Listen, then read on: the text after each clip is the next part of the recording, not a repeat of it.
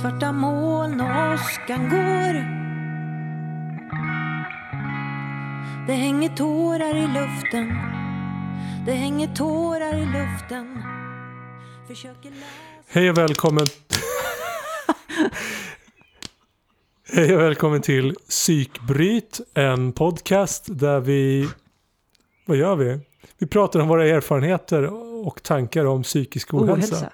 Så där går det när man tar manus. Nej, ett fett manus. Så där går det när man kastar sig ut från flygplanet och bara hoppas att det kommer gå bra. Ah. Ja, det är kul att se dig, Sandra.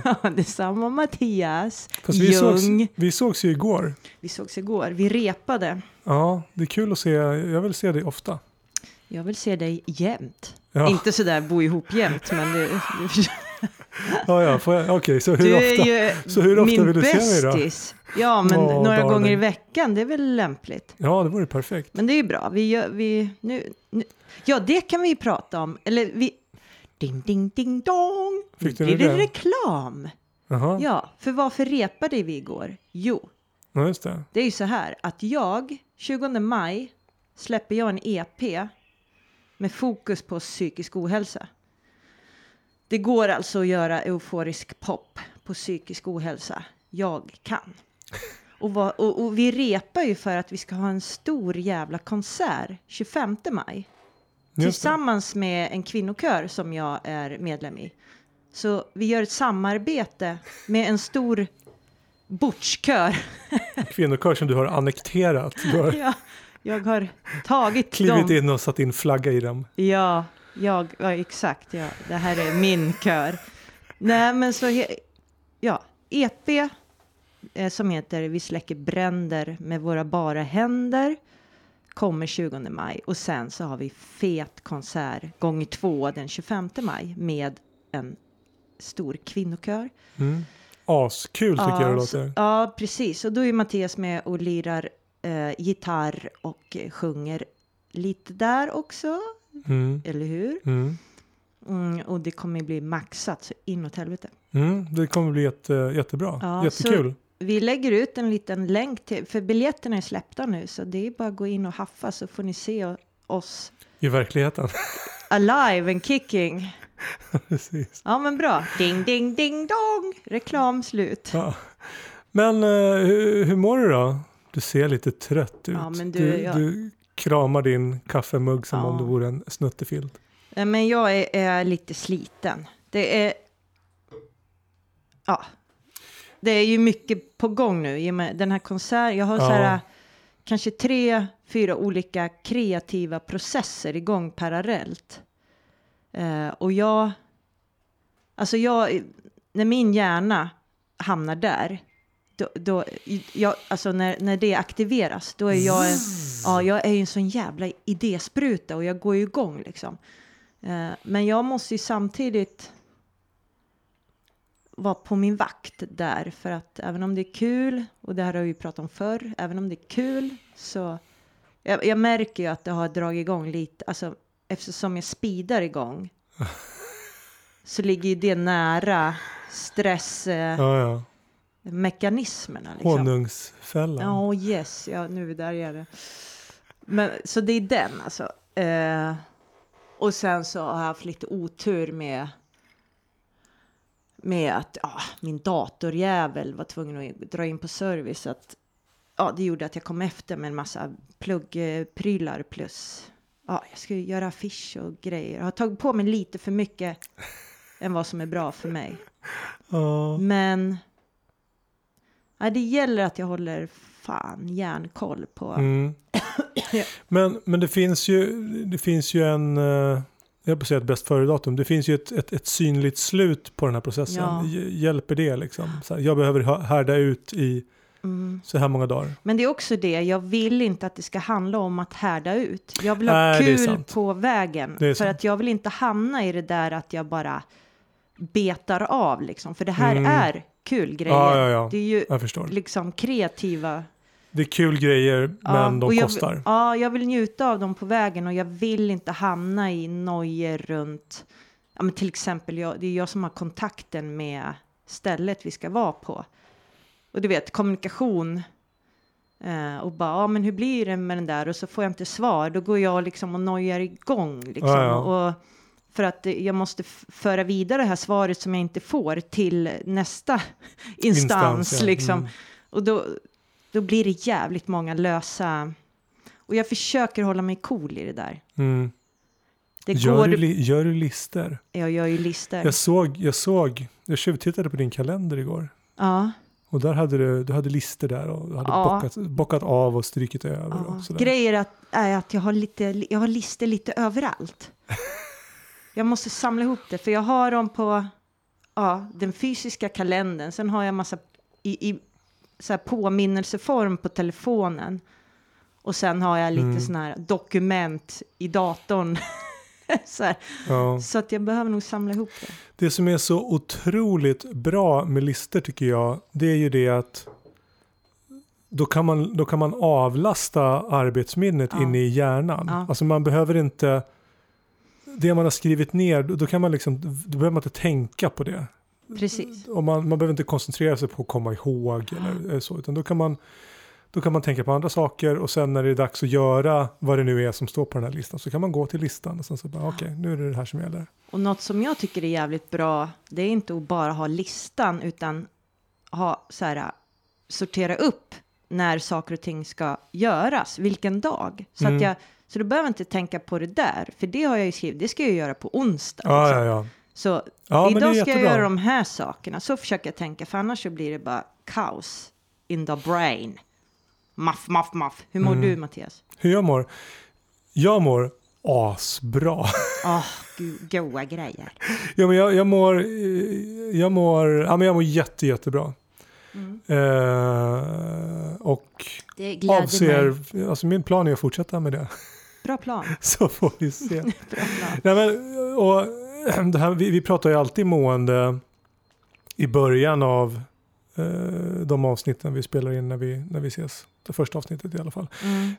Och det är lite extra intressant just nu för att vi har ju slutat med vår medicin typ 3 veckor sedan. Är det det nu? Ja, det är 3 veckor sedan. Just. Och jag tror ju att det är därför som jag mår så bra. Ja. Faktiskt. Alltså det har varit en jätteintressant process det här. Jag har genomgått alla möjliga spännande faser. Berätta. Ja, men det första, ser det ut för dig? Ja, nej, men det första som hände var ju att den här stabiliteten i humöret bara försvann. Liksom. Ja. Och det gick ganska fort. Det var bara några dagar kände jag. Så var det så här, hej och hå. Och jag började överreagera på grejer. Jag var lättirriterad. Jag gick i affekt. Jag blev så här, kände mig oförrättad för skitgrejer och sånt där. Så det var ju på något sätt nackdelen. Och jag kände att jag hade väldigt, väldigt nära till oron. Ja. Jag kände att oron fanns där nästan hela tiden under ytan. Och sen så tog den chansen och liksom ploppa upp sitt fula nylle vid minsta här lilla. Har jag någonting att hugga på. Ja. Så var det de första dagarna och jag överreagerade och blev sådär ledsen och sur för små grejer och fräste och hade mig. Men jag fick också den här sköna framsidan av myntet där jag liksom jag håller på med ett litet lyssna på musikprojekt. Jag har köpt en bok som är 1001 album du ska höra innan du dör. Oj, vad kul. Så att jag håller på att jobba mig igenom den och lyssna på sånt. Oj, vilken resa liksom. Ja, det är ascoolt. Och då är den kronologisk så att den börjar 1955. Okay. Och sen jobbar den sig framåt då. Och jag håller på att avsluta 50-talet just nu. Och då har jag lyssnat på ganska mycket jazz, vilket jag i vanliga fall inte gör. Eller jag lyssnar på jazz men inte några mängder. Och då har jag bland annat lyssnat på Ella Fitzgerald. Härligt. Så jag satt The Queen. Ja, precis. Så jag satt vid matbordet och bara Katarina, nu måste du lyssna på den här låten. På den här Ella när hon sjunger den vilken är det nu då? Someone to watch over me. Och jag bara satt där med tårarna trillande över kinderna och bara, det är så fint. Och den känslan hade jag inte haft om jag hade lyssnat på den skivan för en månad sedan. Utan det, så det finns ju liksom en fördel med det här. Ja, och det där är ju så himla levande. Det är ju något väldigt, väldigt fint i det där. För oss kreativa personer. Liksom. Nej, men så var det i några dagar. Att jag kände liksom att jag fick både en stark positiv payoff för att jag hade slutat äta medicinen. Men jag fick också de här väntade rekylerna. Men vad som har hänt sen tycker jag att det har liksom, det har på något sätt planat ut, och jag upplever att jag känner mig nästan lika motståndskraftig mot de här jobbiga känslorna som jag gjorde när jag var medicinerad. Och det känns fan som om vissa situationer går bättre än... Cool. Ja, det var ascoolt. Vi var ute med bilen under påsken här och åkte till Mall of Scandinavia. Ja, jag menar, och det är verkligen en sån här trigger-grej för mig.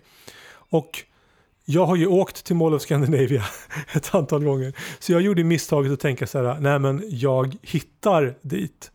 Vänta, paus. Bara tanken på att åka till Mall of Scandinavia, det får ju mig att dra igång 180. Jag klarar inte sånt där. Du gör inte det? Nej. Vad är det då? Nej, men det är stort och det är mycket människor, det är mycket ljud, mycket intryck. Där det är ju error för mig. Yeah. Nej, men så jag åker iväg och sen inser jag sen, nej men okej, nu har jag ziggat när jag borde ha zaggat. Det var liksom... Jag gjorde något misstag tidigt i navigeringen sväng. Och sen så gjorde jag ett nytt misstag sen när jag hade chansen att rätta till det förra misstaget. Då. Okay. Men istället för att... Alltså det är ju verkligen... Alltså det är ju en sån...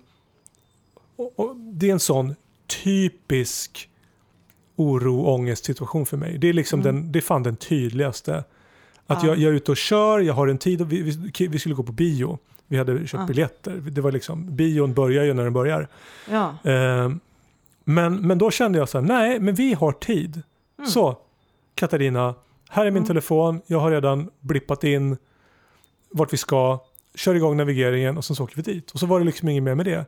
Ja. Och det är så otroligt skönt att känna igen de här situationerna där att här vet jag att här hade jag haft alla möjligheter att bara gå i fucking taket. Men jag gör inte det. Nej. Fan, fint. Ja, så det känns, så jag känner mig liksom stark och lugn, och visst är det så att det finns tendenser till oro, men det är liksom inte, jag använder apa-metoden och då blir det bra. Apa-metoden. Vad fan, jag trodde det var BPS-metoden. Nej, men apa. Jag ska vara en apa. Jag kommer på det. Jag ska vara en apa. Jag ska andas. Väldigt konkret och bra. Ja, jag ska andas först. Du ska prötta. Nej, det ska jag inte göra. Jag ska ha perspektiv. Perspektivet, bra. Ja, sen ska jag acceptera. Och det funkar bra tycker jag. Jag andas först för att liksom lugna ner mig. Ja. Och sen...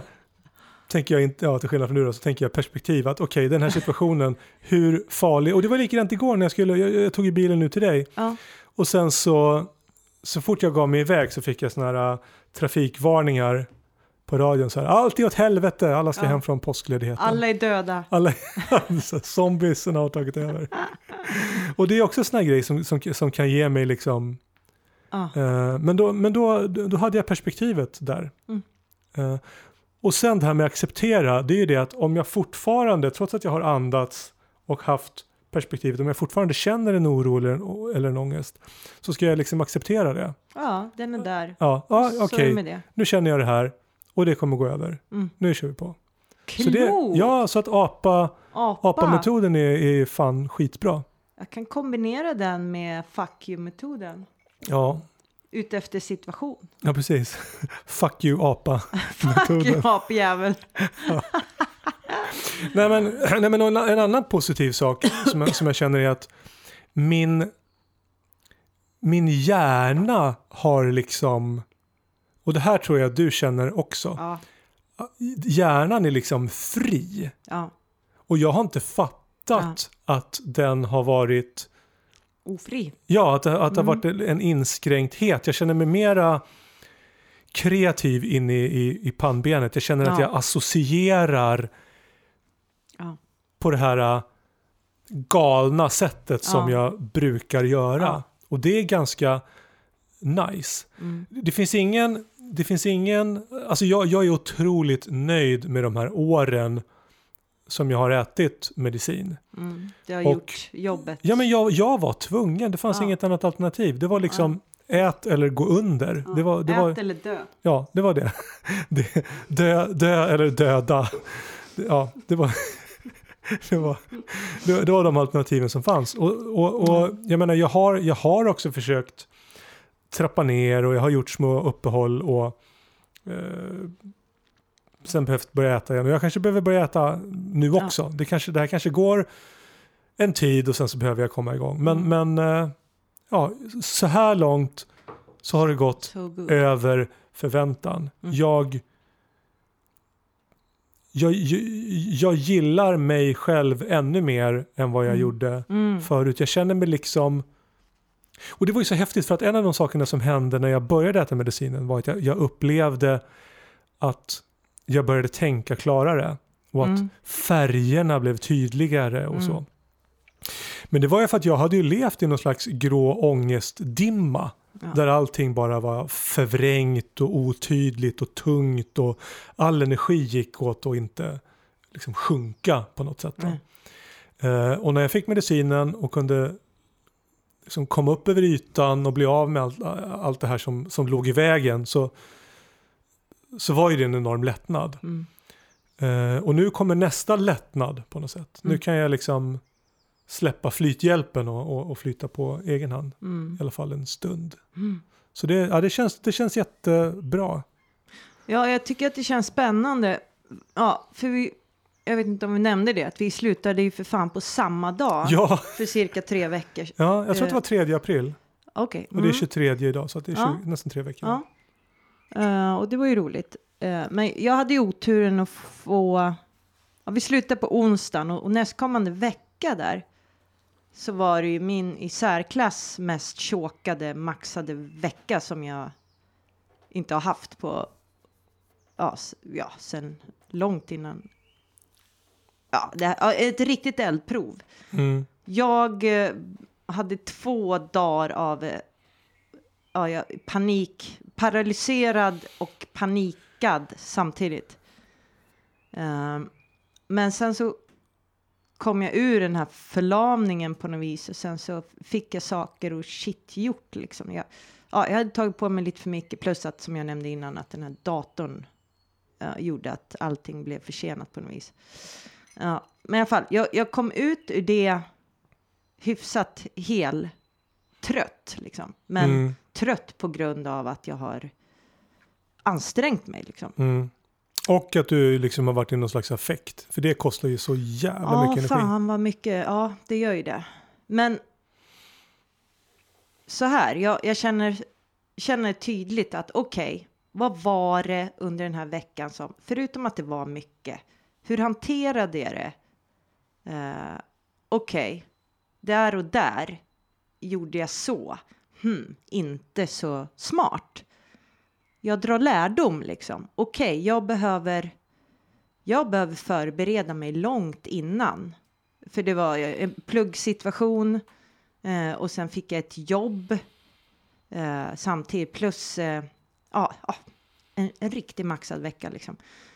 Så att jag kan förbereda mig mycket bättre. Det insåg jag. Och det är ju A och O för mig. Alltså att jag måste ha en strikt planering liksom. Och styra upp och känna att jag ligger före liksom. Steget före. Varför heter det A och O? Ja, ingen jävla. Varför heter det inte A och Ö? Ja. Om man tänker. Ja, förlåt. Helt stört. Ja. Men det jag verkligen känner, det är ju det här... Och så här, vi har gått i en värld i medicineringen som har varit skön. Jag har kallat det för semester ganska ofta. Och det är ju det att så här, topparna och dalarna kapas. Man blir lite ihoptryckt liksom.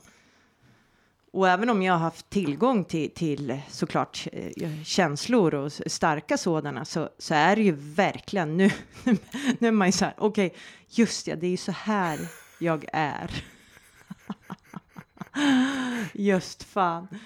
Och just det där att hjärnan smattrar igång i 180. När jag tycker något är kul, då tycker jag ju att det är så överdrivet kul. Fan vad roligt. Och är det något som är jobbigt så blir ju det extra jobbigt. Och så vidare. Men jag gråter, jag är superkänslig. Som du sa, du satt och lyssnade på Ella Fitzgerald och grät liksom. Och det är också så här, jag satt liksom och öva låtar och sjöng de här texterna och bara jag är så begåvad låtskrivare. Nu var det inte bara mina egna låtar. Det där är så jävla bra.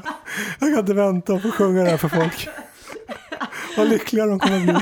Fan vilket geni är. Hur fan går det till? Hur kan jag vara så bra? Ursäkta hosningar. Nej men jag är otroligt känslig. Otroligt. Och det är ju så jävla gött också.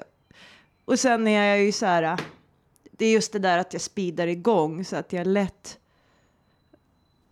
liksom blir... Men är inte det är svårt lite... för folk att så här, kutta in i mina svader liksom. Ja, precis. Så. Jag är överraskad här att jag har fått... Nej, du är rätt bra på svada du också. Ja, jag har hört det. Därför vi har den här podden, Mattias. Ja, precis. Det var ju typ 6 månader in i mitt och Katarinas förhållande som hon för första gången fick chansen att säga någonting. Ja, gest. Ja. Nej, men jag undrar inte om inte både du och jag är lite bipolära.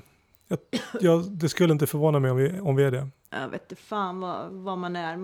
Man är något. Ja, nej men ja, vi svajar ju stort. Alltså, ja, jo, men och sen så har man de här skoven och det här var insnöad. Och det känner jag också att jag liksom, det känner jag igen för det här att snöa in. Mm. Jag har byggt en hinderbana till mina barn. Och det var så här, jag har vaknat på morgonen och bara liksom, på helgen och har haft sovmorgon men inte kunnat sluta tänka på alltså olika idéer så här, man kan se. Och fan det är nice alltså. Mm. Och jag undrar om inte jag har inte skrivit musik på nu är det dags. Det är 15 dags. Fucking år. Ja, nu. Och det kanske faktiskt är dags nu. Ja. Du har ju mycket att stoppa in. Om du öppnar den lådan så kommer det, jag tror att visst. Det kommer bara explodera. Jag ska fan avsätta tid för det. Ja, det ska du göra. Jag har en livssituation nu där jag borde kunna göra det. Ja, visst. Gör det. Bara en liten stund, oj förlåt. Du knocka med. Ja, precis. Ja, men en liten stund, varje vecka är ju mycket mer än ingenting som jag gör nu. Ja. Och då blir man supereffektiv också. I promise. Men så här också, en nackdel med den här då speedade hjärnan som jag nu har, det är att plötsligt så sover jag jävligt dåligt. I natt så... Ja, och det är farliga grejer. Jag måste sova liksom.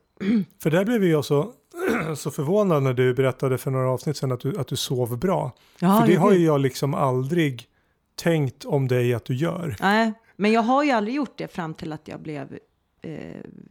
hamnade i utmattningsdepressionen. Jag har för fan inte sovit en hel natt i hela mitt liv fram tills dess.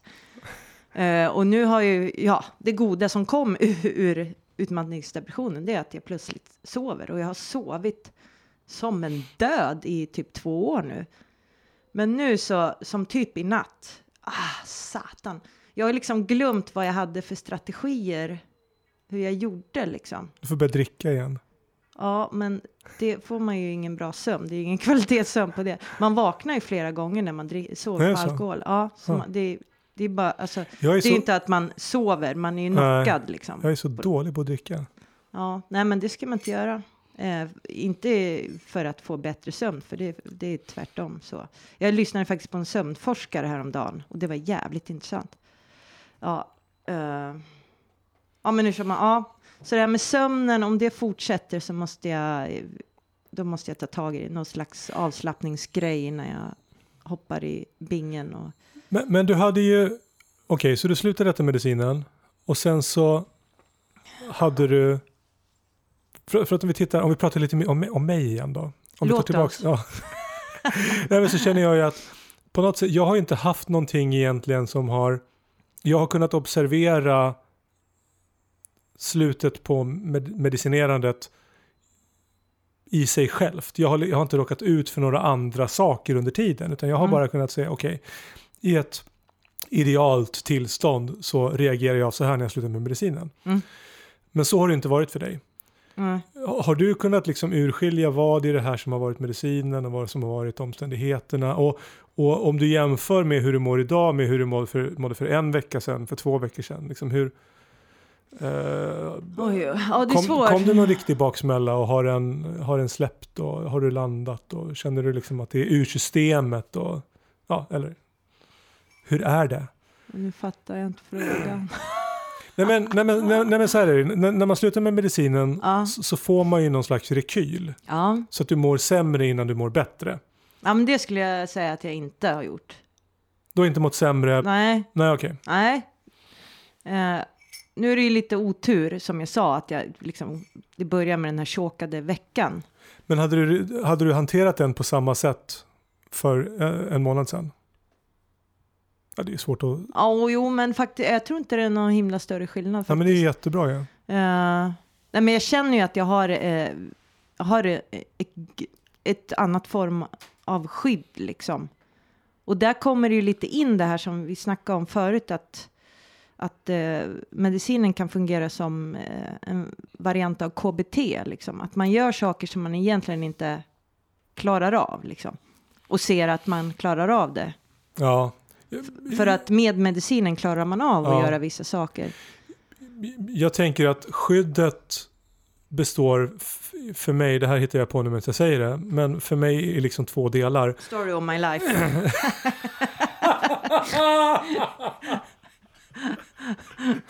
Fan vad varmt där, hörru. Hej och välkommen till Sandra och Mattias pratar medan de tänker. Ja. Nej men dels pratar innan de tänker. Ja, precis. Dels så du kan ju dra upp mer där om du vill. Ja. Ja, vi sitter ju alltså i Mattias utomhusrum. Pensionärskuvös. Ja, precis. Inglasad veranda. Solen ligger på och det är riktigt gött och varmt, hörni. Våren är här. Ja, precis. Jo, men dels så känner jag ju att den här semestern, de här liksom 4 åren eller vad det nu är, där jag har haft chansen att bygga upp mig. Ja. Jag känner en annan grundstyrka. Jag känner en stabilitet. Ja. Jag känner mig tjockhudad. Jag känner mig liksom redo att ta en smäll på ett sätt som jag inte hade varit förut. Ja. Det finns liksom något att stå på som inte svajar. Ja. Sen är det ju så att även om jag har ätit medicin så har jag liksom inte varit helt utzonkad på den. Utan jag har ju fortfarande... reagerat fast adekvat. Jag har ju fortfarande haft oro och ångest och liksom lite depressioner och sånt där trots att jag ätit medicin. Mm. Men det har varit i rimliga nivåer och i och med att det har varit i rimliga nivåer och att jag har varit uppvilad så har jag ju tränat på de situationerna. Mm. Så att det är ju liksom en kombination av att tränat mer på de verktyg man har och sen orka på ett helt annat sätt. Mm. Och det gör ju också att när jag ser framåt nu så tror ju jag att det här kommer gå bra.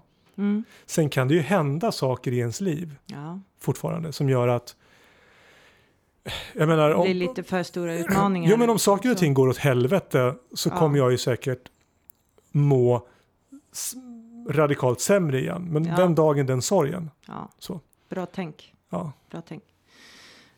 Jag tänkte på det att en sak som blev tydlig, det var förra programmet, då hade vi en gäst som hette Johan Melander, barnpsykologen. Och jag blev så otroligt drabbad av vad han pratade om. Det var, alltså, jag förstår det och jag märkte det när vi pratade. Han pratade ju om mig. Ja, jag kände också det. Så jag fick ju kontakt, vi pratade alltså dels om, framförallt om traumabehandling och alltså traumabehandling för barn. Förra våren gick ju jag igenom en traumabehandling för att reda någonstans i det som jag upplevde som barn. Och då såklart, det var hela våren och jag då dealade jag ju med många av de här sakerna liksom. Sen var det lite som att jag la locket på. För jag kände så här, okej, nu har jag grottat det. Jag behöver liksom en paus. Ja. Men så träffar vi Johan. Och det är ju som att allting bara... Puff. Jag tänker så här också. Jag trodde nog, jag inbillade mig nog naivt att... Ja, vad bra. Då är jag klar med det här. Så... Check. Yes. Och så bara inser jag, för att eftersom jag blir så sjukt drabbad så ser jag ju alla de här såren som... Det var som att de bara fläktes upp där. Och dels så jag under själva samtalet och sen så när jag lyssnade igenom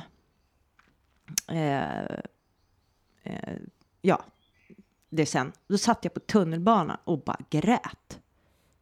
Och bara, fy fan alltså. Vissa saker han sa, det bara rätt in och så ja, det var, och jag har tänkt på det här jättemycket.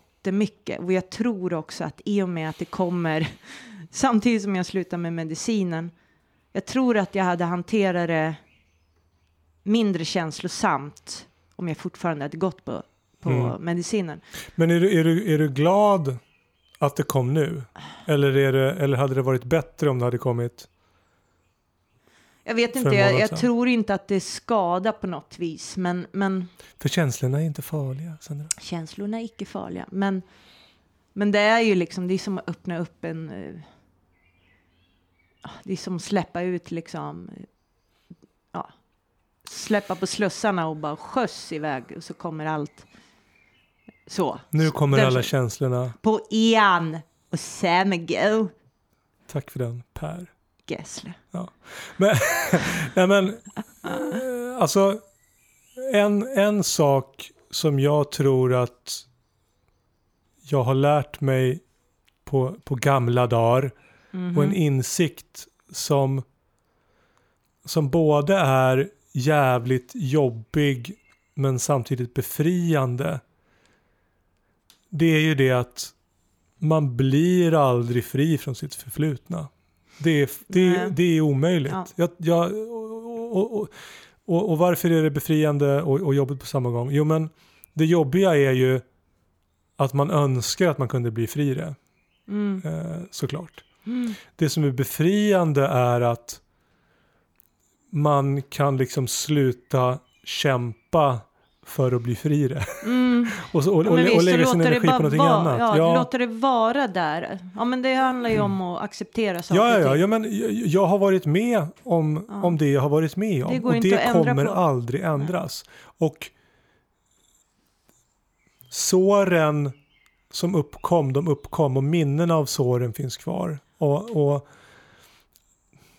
ibland känns ärren mer än andra gånger. Men ja.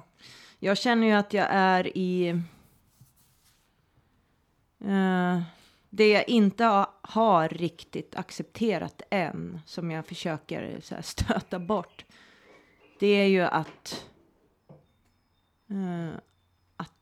det är vissa saker som är trasiga. Som jag inte kommer att kunna göra någonting åt med hjälp av terapi... självhjälp och yoga eller vad fan det nu är liksom.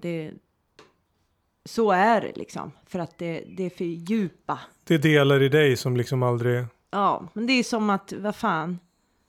Man har en maskin och någonting är trasigt där liksom. Och ja, man kan ju försöka byta ut delarna. Ja. Men det kanske har spridit sig så mycket till... Ja, men det är som cancer liksom. Får jag gissa? Tillit. Kan det vara en sån? Ja. För det har du pratat om förut. Att du liksom inte riktigt litar på någon. Ja, den är svår. Att fullt ut tro att någon vill mig gott. Acceptera mig. Fan. Ja, nu kommer fuck me. Ja. Nej, den där. Ja. Mitt i prick, Mattias. Ja, visst. Ja, den är svår. Det där gör mig... Det där... Ja. Jag har liksom små syskonet till den. Alltså det finns... jag tror väl någonstans att jag litar på att jag har min familj liksom. Och sen så litar jag på att jag har min inre vänkrets. Och den är, ja, den är växande också, den inre vänkretsen, vilket jag tycker är väldigt... Alltså jag plockar på mig, alltså inte flera i månaden, men liksom med några års mellanrum så drar jag liksom till mig en till person som jag känner så att, men vänta nu, det här är ju... En sån där bra person. Liksom. Ja, men precis. Och de känner jag ju liksom att jag har. Mm. Däremot så litar jag ju fortfarande inte på liksom gruppen på något sätt. Att jag fungerar i det större sammanhanget liksom. Mm. Där kan jag fortfarande i mina mörka stunder, och det behöver inte vara så jättemörka stunder för att jag ska börja tvivla på det liksom. Att jag ska, om jag åker iväg till klubben där det är personer som inte är liksom innerst på piltavlan. Mm. Och jag menar, vad tänker de om mig? Vad tänker de här personerna som jag inte har närmast mig? Vad tänker de? Hur ser de på mig? Mm. Där kan jag liksom tvivla. Och sen har jag ju... Och det är inte alls konstigt, för att det var ju där jag hade mina problem. Mm. Det var ju där... Alltså jag var ju mobbad i så många år. Och det var ju liksom den kretsen personer. Mm. Och sen har jag ju också svårt att tro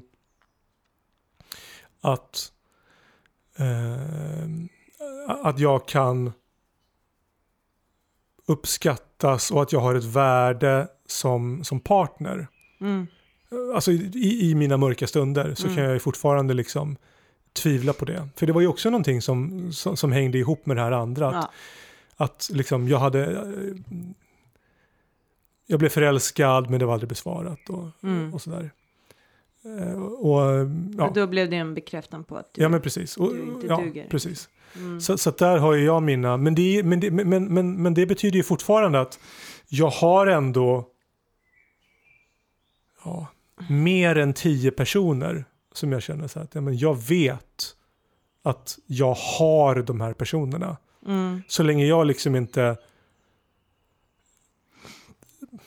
inte jag gör någonting fruktansvärt som absolut inte ens är min personlighet, så kommer jag ha kvar de här personerna.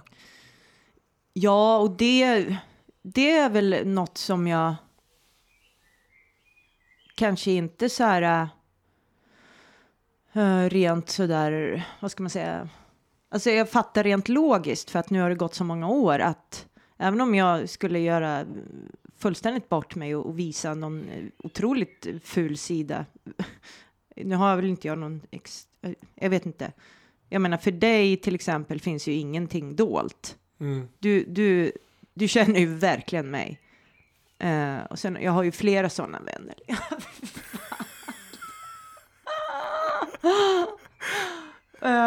Och bara det faktum är att ni har hängt kvar i så många år. Liksom. Det säger ju någonting. Det säger ju att okej.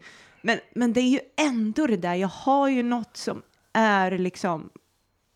Ja, och det snackar det trasiga liksom att... Nej, men du har ju blivit... Jag litar ändå inte på att ni verkligen vill. Mm. Ni kanske ställer upp liksom för att vara schyssta. För mig handlar det inte om att vara schysst, utan för mig handlar det om att jag väntar ju på att du ska slå igenom någon gång och att jag kan liksom hänga på där. Dream on. Det handlar ju om det liksom. Ja, bara så. Nej, men så jävla schysst vet jag inte om jag är. Ja. Nej, darling.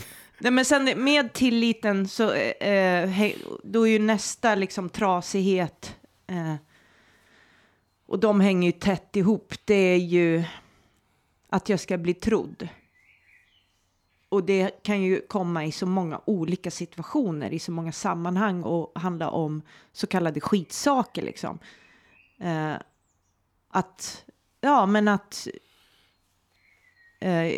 Jag slås av en känsla av... Jag kanske sitter och berättar någonting för någon. Och så kommer en kraftfull känsla av att... personen tror inte på mig. Liksom. Tror att jag sitter här och hittar på. Och där hamnar jag så sjukt lätt. Liksom. Och det är ju kopplat till min barndom där jag liksom inte blev trodd som barn liksom. Så det, jag ser ju det liksom. Ja, så att de två grejerna, tillit och bli trodd på. Det... Men jag tänker, du säger att det här aldrig kommer bli läkt. Men jag menar... Ja, vad fan, jag är 43 år, jag vet inte. Ja, jo men... Fan, nu är du bara 43. Jag är ung. Ja. Nej men... Det här är väl ändå... Alltså finns de här känslorna alltid hos dig? Eller finns de hos dig i dina mörka stunder? Ja, jag skulle säga alltid. Olika liksom, proportioner. Alltså, men då köper jag det. För det ligger där. Det är en skillnad. Ja. Nej, men det ligger på alltid. Och sen så åker det upp och så åker det. Ja, men det glider runt där. Liksom, och jag har full sjå och parerar det där. Ja. Men samtidigt så känner jag ju att du är ju inte rädd för att naket ge dig in i relationer. Så att det känns ju ändå som om att det här har ju inte förhärdat dig på något sätt. Nej, alltså jag menar, det är klart att det kan ha andra negativa effekter, men det känns ju som en naturlig... Okej, jag har alltid blivit sviken, jag kommer aldrig släppa in någon. Ja, nej, men så känner inte jag att det är. Jag känner att du släpper in på väldigt många olika sätt. Jo, men det gör jag ju också. Och det tror jag handlar om att jag har några drivkrafter som oftast är starkare än de där negativa grejerna. Och det är liksom så här nyfikenhet och passion och så en vilja att ha det där göttiga i livet liksom.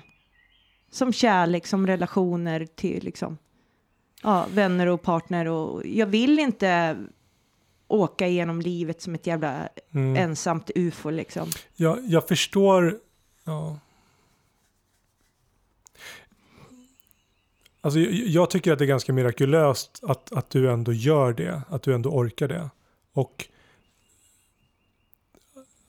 jävligt starkt att våga det. Och jag tycker att du ska ge dig cred för att du har tagit dig så långt i läkprocessen. Så att när du tittar på dig själv så tycker inte jag att du ska se sår som aldrig läker. Utan då tycker jag att du ska se, fan vad stark och modig jag är och har blivit trots allt det som har hänt. Ja, men det perspektivet har jag ju ibland liksom. Men jag tror att det är viktigt just det där att för att närma sig en ännu bättre plats. Det är liksom att acceptera de här sakerna som jag tror är liksom trasiga. Och att de får vara det då.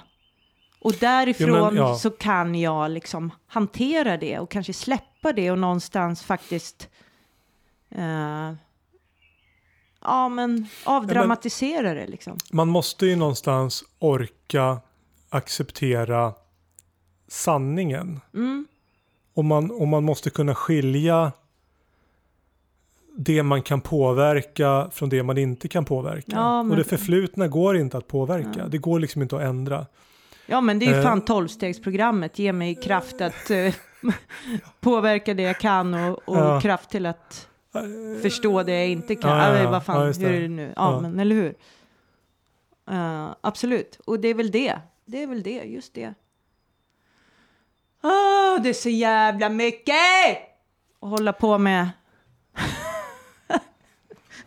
Nu blev du orolig, nu slog det i taket där. Nej, det gjorde inte det. Du riktade faktiskt nyllet bort från micken när det började gapa. Jag är ju sånt jävla proffs, du vet. Mikrofonproffs. Jag tycker det känns som om vi kom i mål med det här. Ja, vi får fan låta lyssnarna vila lite nu. Ja, precis, och låta dig vila. Men om vi ska sammanfatta det då, så är vi mår bra så här långt i våra medicinfria kroppar. Mm. Jag är lite tilltufsad, men dock. Det är lite... gott mod. Gott mod. Nej, men och sen tycker jag också att det, om man ska samla ihop det, att vi är ju projekt under arbete. Vi är i processen. Ja. Och det är... We're ever in the process. Ja. Nej, men och det gäller ju att liksom acceptera det. Och ja. Allting blir så jävla mycket lättare och enklare om man bara accepterar det. Ja. Om jag någon gång skrev en självhjälpsbok, vilket jag troligen inte kommer göra, men om jag gjorde det så skulle liksom fokuset vara där att det är inte så jävla intressant egentligen var du är just nu. Utan det viktigaste är vart du är på väg någonstans. Mm. Alltså om jag har en skitsnygg kropp men jag går upp 20 gram fett om dagen, då är det viktigare, de här 20 gram fett när jag går upp, än att jag har en skitsnygg kropp. För att om 2 år så kommer jag vara ett fetto. Men 20 gram är ju ingenting liksom. Men då kommer jag, vad blir det? 15 kilo på 2 år. Och det drar du som en metafor för att man snabbt kan, alltså, eller inte snabbt utan snarare långsamt börjar skeva utan att man ser det. Ja. Och det kan man applicera på vad som helst. Ja, men precis. Och på samma sätt att om jag väger 15 kilo för mycket så är inte det lika viktigt som det faktum att jag går ner 20 gram om dagen. Alltså, att det inte stirra sig blind på det som är visst, nu. Utan var är jag på väg någonstans? Blicken. Ja, vart är jag på väg? Vart leder det här? Går utvecklingen åt rätt håll? Okej, det gör den. Bra. Ja, men då är det klart. Så det var min självhjälpsbok. Om det finns några förläggare som lyssnar där ute så kontakta oss på Facebook. Jag är redo att börja skriva när ni vill. Ja, så kan jag rita roliga bilder till det där. Ja, men vad bra. Men då säger vi så. Puss och godnatt. Ta hand om er där ute. Ja. Hej då. Hej då. Det hänger tårar i luften. Det hänger tårar. Försöker läsa dig, men ser inte vad som står. Det hänger tårar i luften. Det hänger tårar i luften. Det hänger tårar i luften. Det hänger tårar i luften. Det hänger tårar i luften.